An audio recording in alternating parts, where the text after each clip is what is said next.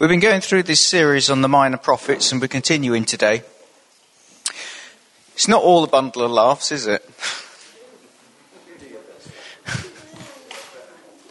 There's some good stuff in amongst it, but there's also some doom and gloom. Well, this week's no different,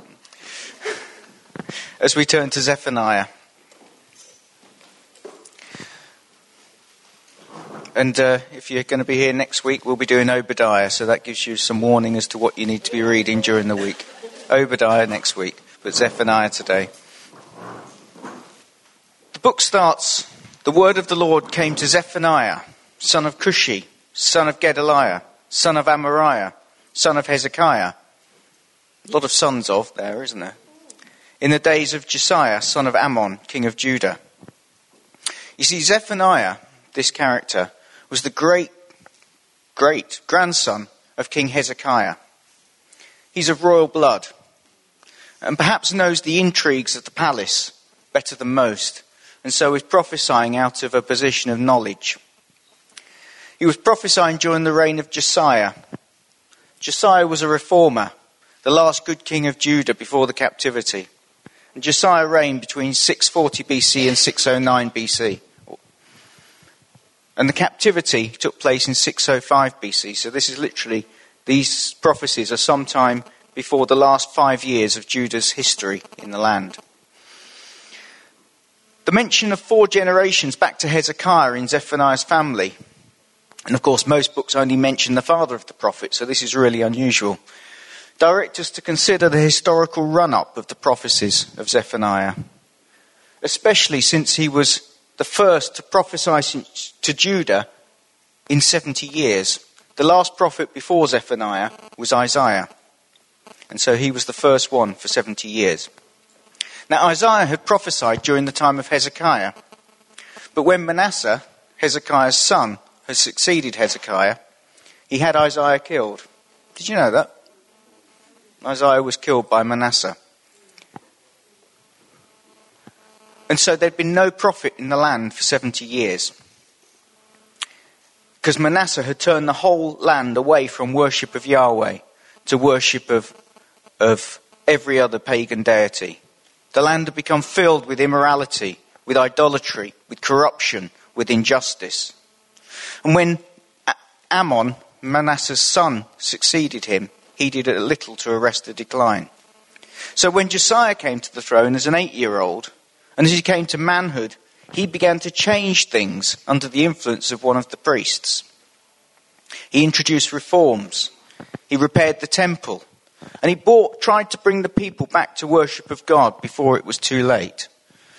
And Zephaniah was there prophesying during this time, saying, come on, come on, keep going, restore, return. The name Zephaniah means the Lord hides, or the Lord protects. And it may be that God protected Zephaniah during the reigns of the evil king Manasseh and Ammon when he was growing up. So we have Zephaniah here prophesying into a situation where there's been years and years of immorality, idolatry, paganism, and all the rest of it, but prophesying at a time of reform, but prophesying just before judgment that has been promised would come upon the nation. And the key term in the book, in this book, is this term, the day of the Lord. The day of the Lord. It actually occurs twenty-three times in the book, the day of the Lord. It's a term that signalled not a twenty-four hour period, but the time of judgment that was coming upon the people. And the judgment of which Zephaniah prophesied was on the following, and it's all in chapter one. The priests who promote false worship, the officials who copy foreign customs and practice oppression, the merchants who just accumulate great wealth, and the sceptics who grow smug and complacent. Can someone read verse twelve for me, perhaps in an N I V? Thank you. So he's got the priests who are leading people into false worship, the officials who are bringing in foreign customs, the merchants who accumulate great wealth. And so all those we can say, yeah, yeah, they deserve judgment. And then he says, the complacent. How can we put complacency on the level with all of those things? Well, from God's perspective, it's just as bad to be complacent, to not care, to not be bothered, to be proud, to be smug, as to be anything else. God was saying something to just about everybody. God doesn't think much of complacency. In the New Testament, he calls it lukewarmness.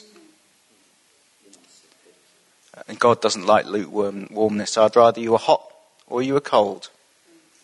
But if you're lukewarm, I'll spew you out of my mouth. That's what he says in Revelation.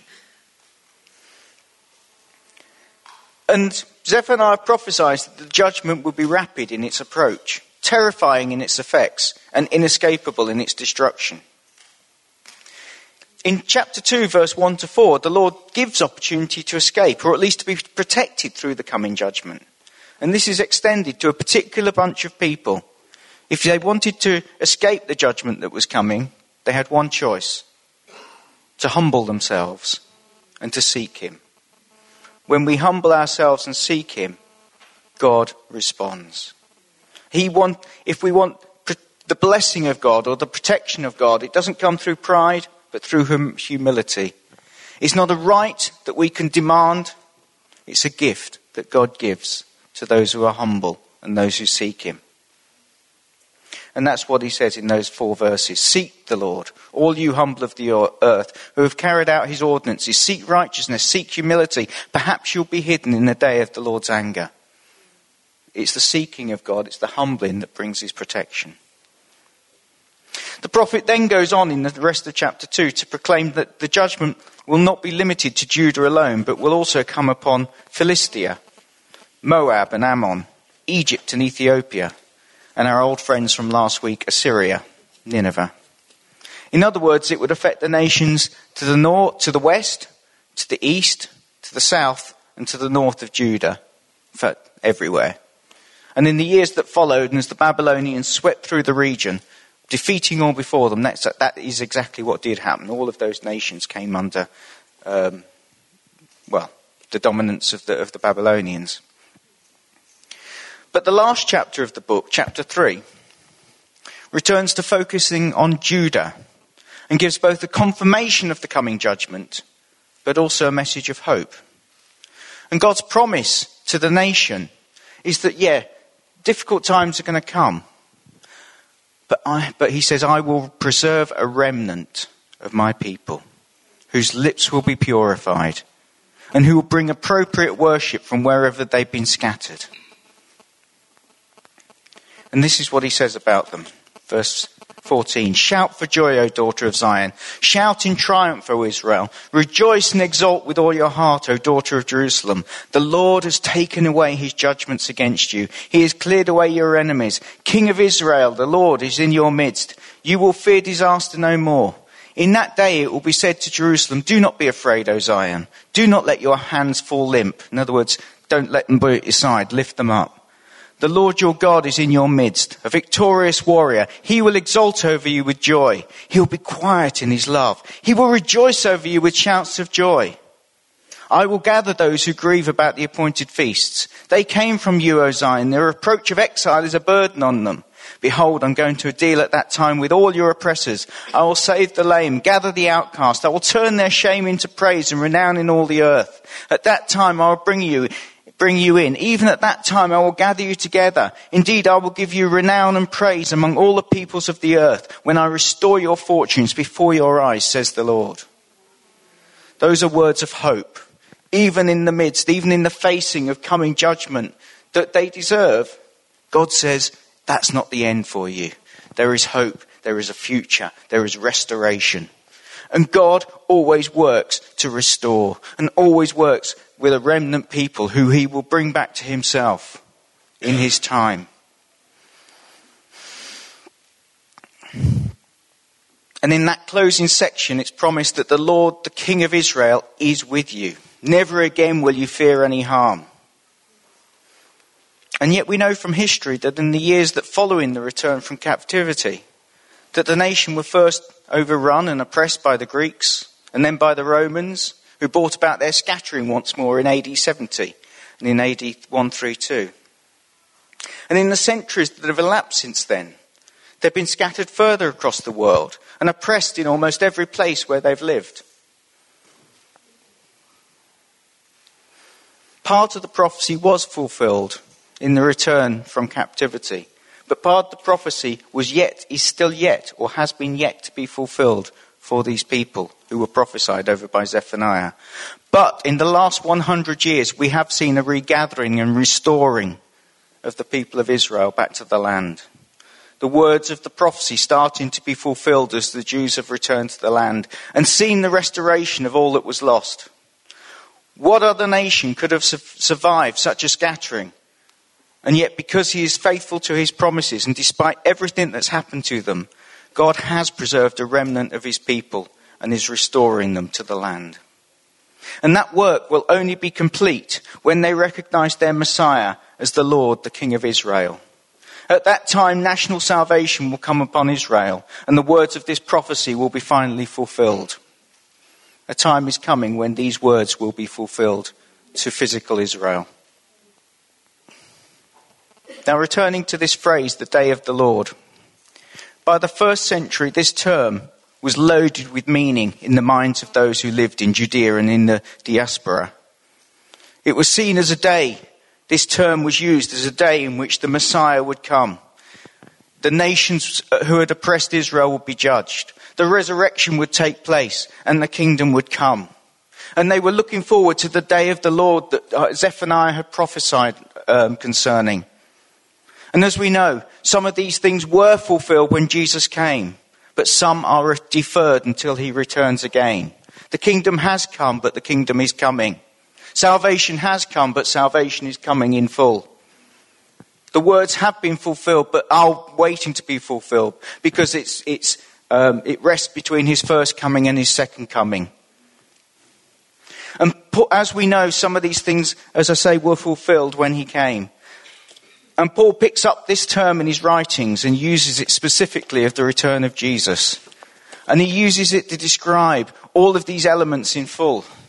And he also says in First Thessalonians five two that the day of the Lord, that which Zephaniah had prophesied about, would come like a thief in the night. What does this mean? It means it will become, it will come unexpected for those who are not looking for it.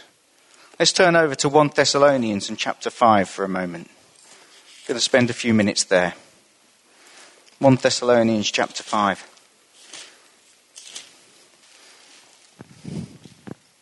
Now, as to the times and seasons or epochs, brothers and sisters, you have no need of anything to be written to you. For you yourselves know full well that the day of the Lord will come just like a thief in the night. And while they are saying peace and safety, then destruction will come upon them suddenly like labor pains upon a woman with child, and they will not escape. But you, brethren, are not in darkness, that the day of day would overtake you like a thief. For you are all sons of light and sons of day. We're not of the night, nor of darkness. So then let us not sleep as others, but let us be alert and sober. For those who sleep do their sleeping at night, and those who get drunk get drunk at night. But since we're of the day, let us be sober, having put on the breastplate of faith and love, and as a helmet the hope of salvation. For God has not destined us for wrath, but for obtaining salvation through our Lord Jesus Christ, who died for us, so that whether we're awake or asleep, we will be together, live together with him. Therefore, encourage one another and build one another up, just as also you are doing. There is a clear division in this passage between those who are living as they please, expecting the world just to get better and better towards some kind of utopia, and those who are living as children of light. He's saying there's one set of people who say peace, security. And of course, those were the two things that the Pax Romana offered, the Roman Empire offered, or in its propaganda talked about peace and security if you're under Rome's rule. And he was saying those out, Paul's saying those out there in the world, they're saying they can have peace, they can have security, but we know a time is coming. But we're looking for a different kind of peace and security. It's the peace and security that comes from knowing that Jesus is our hope. And Jesus is the one who can bring that. Paul is saying that those who trust in political and temporal peace and security in this world will be caught unawares when it all falls apart. We need to be looking for a security beyond this temporal world system And that security is tied up with this thing called the day of the Lord. Where is our security? Where is our security today? Is it in money, job, family, house?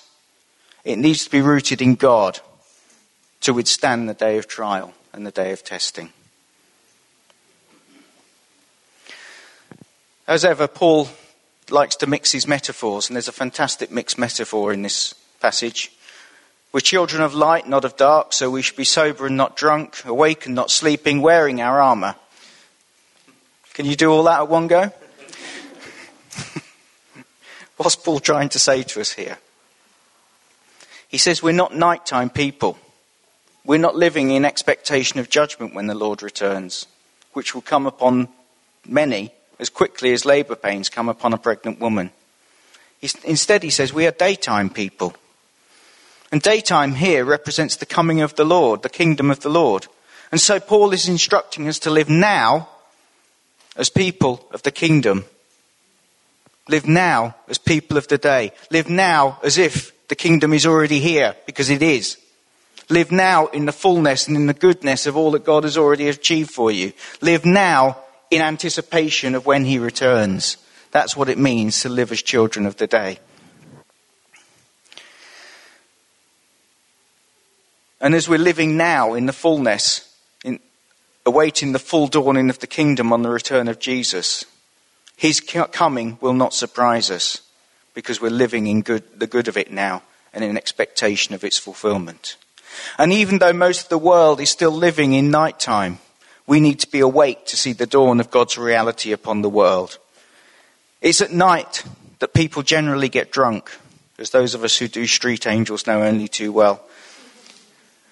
But drunkenness here is indicative of those who live in a way that ignores all that's coming in the world, who just live in escapism, who live not thinking about the future, who live not worried about what's going to happen tomorrow.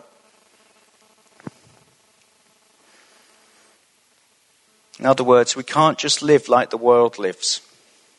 We can't live in that kind of way, living for today and not thinking about the future, because we know what's coming.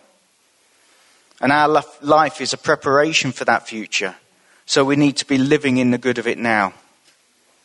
And the three things that will enable us to do so, Paul says, are the three virtues of faith, hope, and love. Because they're given as a helmet and as a breastplate. They are those things which will protect our mind and our heart from the attacks of the enemy. Faith, hope, and love. And Paul's message, as just the same as was Zephaniah's, is for a people to wake up and be ready, to stop living complacently, and stop living as if the return of Jesus is not going to happen. The return of Jesus is, is as real as me standing here talking today. It's nearer to us now than when we first believed. I'm not going to make any predictions about when it will happen, whether in my lifetime or not. But I do know that it could happen very quickly, and that we need to be ready and living in preparation for that day now, not in complacency. How will you greet the Lord if he were to turn up today? Will it be with pleasure or shame? Will it be with rejoicing or sorrow? I'm not saying that to bring condemnation on anyone, because all of us have issues we're working on in our lives. But what we can't do is live in complacency.